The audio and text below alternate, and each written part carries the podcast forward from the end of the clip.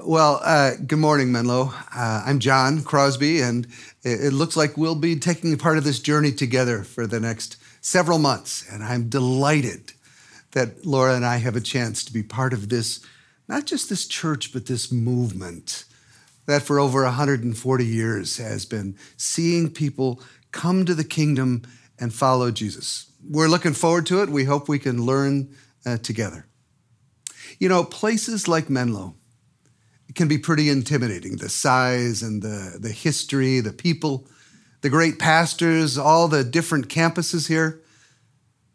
But Eugene Peterson, the pastor, reminded me there are no successful churches. There are only collections of broken sinners around the world who are being redeemed by grace. I'm trying to remember that so that I don't uh, get intimidated and try to be somebody that I'm not. I love that the, my first act here, uh, the first Monday that I showed up remotely from Minnesota, uh, was to be able to pray with our elders and our senior staff. They asked me to set the tone, and I, and I said to them that one of my professors had said that uh, in the Bible, last words are meant to last. They're supposed to stick with you. But first words set the tone. And then I read the first words that the Apostle Paul wrote to the church in Corinth. Paul said this He said, Dear brothers and sisters, when I came to you, I didn't come preaching God's secret with fancy words or a show of human wisdom. I decided that while I was with you, I'd forget about everything except Jesus Christ and his death on the cross. So when I came to you, I was weak and fearful and trembling. My teaching and my preaching weren't with words of human wisdom that persuade people, but with proof of the power that the Spirit gives. And that was so that your faith would be in the power of God and not in human wisdom. And that's the way Paul started. That's what I want to do. To let us have a season here together that's focused on Jesus and see what the power of God can do among us. So this morning, I'd, I'd like to share what that might look like from the end of the same note that the apostle wrote to that church in Corinth that he approached with fear and trembling. In my uh, last church, I'll talk about it a lot, I'm sure. I was there for 30 years. It was called CPC, Christ Presbyterian Church. And uh, every year at CPC, we gave second graders Bibles. And, uh, you know, the first year that I was there, it was 20 Bibles and uh, 40 and 60 and 90. Uh, by the time I left, it, it was over 150 Bibles. And that week before the Bibles were handed out, I would do two things. I, I decided that I would sign each of the Bibles, and then for each child that I'd underline one verse in their book. And we'd gather the kids together, and I would say to them, I want you to look up my favorite verse in the Bible. It has all kinds of stories in it, but I'd like you to turn to the very first letter that the Apostle Paul writes to the church in Corinth. That's a, that's a city in Greece. You can have your mom and dad show you what it looks like. And at the end of that letter, in the 15th chapter, the Apostle Paul writes this, and I want you to underline this verse in your second grade Bible. We give the kids magic markers. And I say to them, This is my favorite verse. It's not your favorite verse, but it's about me. And the passage starts out by Paul saying, I'm the least of all of the apostles. I don't even deserve to be a leader in the church because I persecuted the people of God. Eugene talked about that in the last couple of weeks. That's Paul's story. He chased and harmed those who started to follow Jesus. And then my favorite verse is 1 Corinthians 15, verse 10. I don't even deserve to be an apostle, but by the grace of God, I am what I am. And God's grace to me has not been without effect. That's my verse. By the grace of God, I am what I am. And his grace to me has not been without effect. The Apostle Paul says, No, I, I worked harder than anybody else. Not, not that it was me working hard, it was God's grace in me working hard. And so I'd like to talk to you today about the impact that grace has made in my life and the impact that God's grace wants to make at Menlo Church. Philip Yancey says that the word grace is the last, best, unspoiled word of the English language. Grace is something good that we get that we just don't deserve. We don't deserve grace, we just get it. You don't define it, you don't study it, you experience it. And I believe that grace is a key to life itself. So that's where I want to start today. Do you feel like you are experiencing grace? Where do you find grace? Where do you get enough grace to be filled to live on it? Or is that not your experience? I, mentioned Yancey's book. It's really one of the best books I've, I've ever read. It's called What's So Amazing About Grace? And he grabs me uh, right at the start. Uh, Yancey says, Recently I've been asking questions of strangers. For example, people that sit on airplanes with me when I strike up a conversation. Yancey said, I, I asked them, when I say the word Christian or evangelical Christian, what comes to mind? And Yancey said, uh, in reply, mostly what I hear are political descriptions of strident pro life activists or gay rights opponents or fanatics of this kind or judgmental people of that kind. Not once, Yancey says, not once in the more than a year that I did this did I ever hear Christians describing as smelling of grace. Uh, apparently, grace is not the aroma that Christians usually give off in the world. That's not only a shame, it means we're missing the only thing that we can do. Gordon MacDonald writes The world can do almost anything as well or better than the church. You don't have to be a Christian to build houses or feed the hungry or heal the sick. There's only one thing that the world cannot do. The world cannot offer grace. MacDonald puts his finger right on it. Where else can the world go to experience grace? And if it doesn't experience grace in the church, then what'll happen to that group of people that say that they want to follow Jesus? So, again, are you experiencing grace? I hope that we'll have a chance to get to know each other over the months that we have ahead of us, hopefully at some point face to face. But I already know that we have something in common. Because I grew up in a pretty dysfunctional home. A dysfunctional home like every single one of your homes, like every home in America. Dysfunctional. But in my house, it showed a little bit more with all the drinking and all the fighting, all the instability, I grew up feeling like I was only going to be loved as long as I did whatever it took to be approved of, to be, to be loved. And from my mom, it, it meant that I should work harder and that I should study and that I should get good grades because that's what she valued. I'd impress my dad by being a good athlete, by working hard at sports. I, I wanted so much to be loved by my friends that even when I knew their standards weren't the same as ours, I followed them. They didn't care about grades, so I didn't. They wanted to be wild people, and I thought, well, maybe if I was one of those wild guys, they'd love and accept me. And so I lived a life doing whatever it took to be loved and accepted. By the time I got to college, I had totally drifted away from the church. My parents were very nominal Catholics, put us in parochial school, and never went themselves.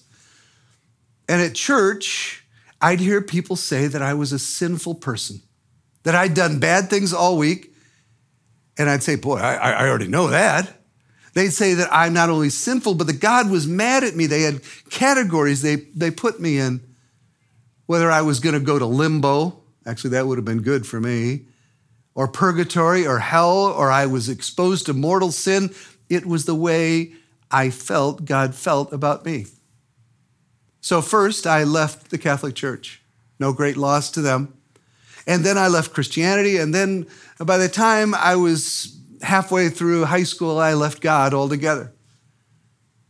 But at the end of high school, the beginning of college, I bumped into a group of people that seemed to love me differently.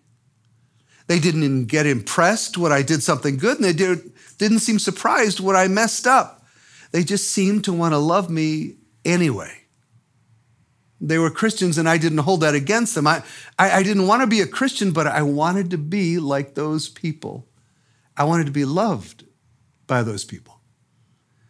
Since they were followers of Jesus, I went to one of their youth groups. And even though I didn't believe anymore, at this point, I wanted to become like them because they made me feel loved no matter how I acted. And they started to talk to me about Jesus, past my intellectual doubts or my pseudo intellectual arguments. They described Jesus as the person that reached out to those who were way out there.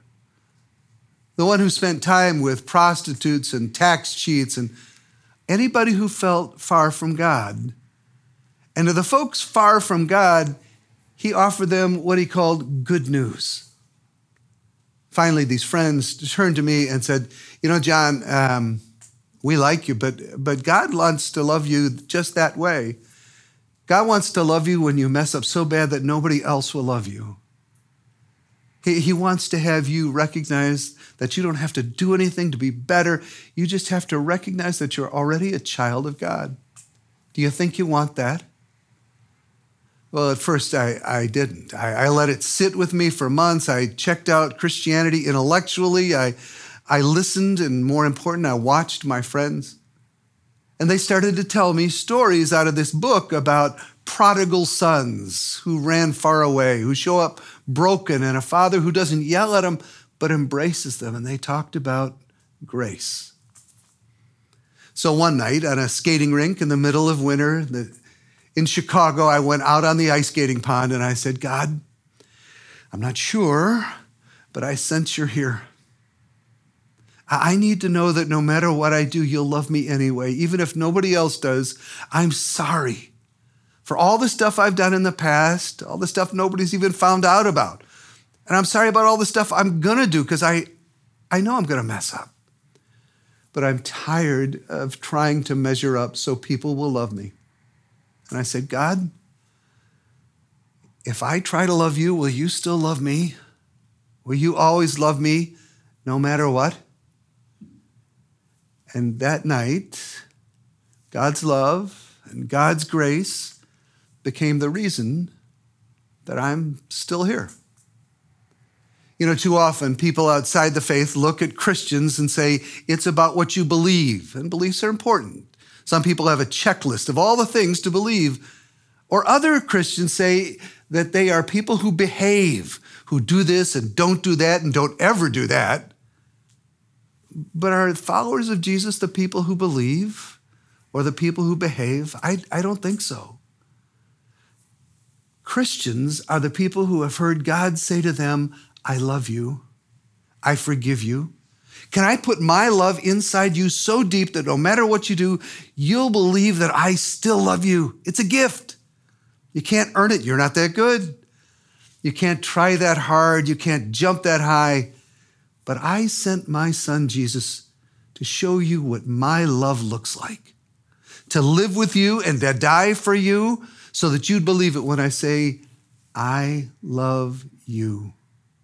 That's grace. That's, a, that's what's at the core of becoming a Christian. You turn to God and say, I love you too. Will you love me? And that relationship with God is based on the love that Jesus has for us where there's enough love for everybody in the pool. So I became a follower of Jesus. I started learning all the fancy terms for what I had done with conversion. But the one that kept coming back to me over and over was this word grace. But by the grace of God, I am what I am. I underlined that and I said, Yeah, that's what God said to me that night. I don't have to be somebody else to be loved. By the grace of God, Paul says, I am what I am. That's the reason the gospel is called good news. You don't have to pretend to be somebody else. That's what the Apostle Paul is talking about. When he said he didn't deserve to be a leader in the church because of what he had done, what he was really like, Well, he was just telling the truth. He's, he's like a friend of mine, Tony Campolo, a famous speaker. And Tony once got up in front of a group of us and said, You know, if you knew who I really was underneath, you wouldn't listen to somebody like me. But that's okay. If I knew who you really were underneath, I wouldn't even talk to people like you. See, as soon as you receive grace, you want to be better. You get love, so you want to love better. As soon as you start to get better, you look around at other people and say, I think you should get better too. And then it becomes about who's better and who's worse, who's good and bad. And we seem to forget that by the grace of God, I am what I am. And I am broken until I die, but I am a child of God. People who follow Jesus for a while are constantly in danger of becoming that older brother in the story of the prodigal son, actually pushing people away from the Father, pushing people away from grace. Churches are not known for being grace filled places. Churches become good people trying harder places. Yancey tells a little story about that. He says, uh, Do we find grace in church? There was a young prostitute on the streets of Chicago where Yancey grew up that had been kicked out of her home as a child and involved in promiscuity and prostitution and developed a drug habit. It was so bad that she wasn't making enough money selling her own body so she started to sell the body of her little girl. And finally, one day at the bottom, coming to her senses in the depths of despair, she goes to one of the local missions that gave out food and clothes and shelter and asks, What can I do? What can I do? And one of the volunteers said, Have you ever thought about going to church? And this young girl said, Church? Why would I go to church? I feel bad enough already. Why would I go to church? That young prostitute's comment stings because she found the weak spot in church, in most churches. David Maines is known as a counselor, and he nails it. He, he said, I was driven to the conclusion that the two major causes of most emotional problems among Christians are these we fail to understand and to receive and to live out God's unconditional grace and forgiveness. And then we fail to give out that unconditional love and forgiveness and grace to other people. We, we don't live it out and we don't give it out. Friends, um, I believe that grace is what's needed to heal the wounds in our country and in our families and in our workplaces. And I believe that grace is needed right here at Menlo Church. After this very tough year, grace is needed in you and between you and coming out of you. You ever have trouble getting to sleep? I, I, bet that the Apostle Paul, the only thing we have in common is that he would lie down in some dungeon in the Roman Empire far from home and he couldn't sleep. He'd have nightmares because he'd flash back to that time that he was huddled around a crowd and there was Stephen, the martyr, talking about his faith in Jesus, and Paul yelling with the crowd, Kill him, kill him, kill him. Remember? It says in the story, Paul stood there approving the killing of Stephen. They put their coats at his feet and he watched the rocks splat into Stephen and bury him and kill him. I don't know how you forget that, especially if you were responsible. I wonder how often that kept Paul up at night. I wonder how often he felt ashamed and bad again of pulling moms away from their children and fathers away from their boys, ripping them out of their houses and taking them off to be punished just because they wanted to follow this Jesus. I bet there were times when Paul had a hard time sleeping, just like some of you do, just like I do. I need to be reminded again this weekend that I am forgiven that I am the beloved child of God. And that when I walk through the door, God doesn't say, Get over here. You know what you did? But God says, Oh, you're here at last. And God smiles when he sees me. I, want to live like that. I, I want you to experience that. Grace is not pretending it doesn't happen. Grace is not just saying, I'm sorry, it'll never happen again, because it did. It will. Grace is God saying, It's over. I forgive you. Go back to sleep. Have good dreams. We all need to be reminded of grace over and over and over until it sinks in. And we need to be reminded of grace over and over until it starts to ooze out. The Apostle Paul says, I don't deserve it, but by the grace of God, I am what I am. And his grace was not without effect. Grace changes your game. But more important, grace changes the way you keep score, changes the whole scorecard. His grace, it says, has not been without effect in me. I worked harder than anybody else. No, no, it wasn't me. It was grace working inside of me. So for the rest of his life, Paul went around and saying, You're broken people. I know that. And I know that because I'm broken in more places than you are. But by the grace of God, I am what I am. And God's grace changed me, and God's grace can change you. Grace either changes your life or it's not grace at all. It's what Dietrich Bonhoeffer called cheap grace. It's just feeling bad about things or having the right words. Real grace is a gift from heaven. And if it's not shared, unshared grace rots. I love coming here to the West Coast. I'm looking forward to spending time in the whole Bay Area. I, I want to go up to St. Andrew's Presbyterian in Marin County and, and meet Annie Lamott, famous uh, Christian author again. Uh, she has a large African American pastor at, at her church, and uh, the, the pastor told a story once that said, You know what church is all about? Church is the place where grace makes people know who they really are. And Lamott says this, this preacher, when she was seven years old, her best friend got lost and wandered away down the streets of Oakland.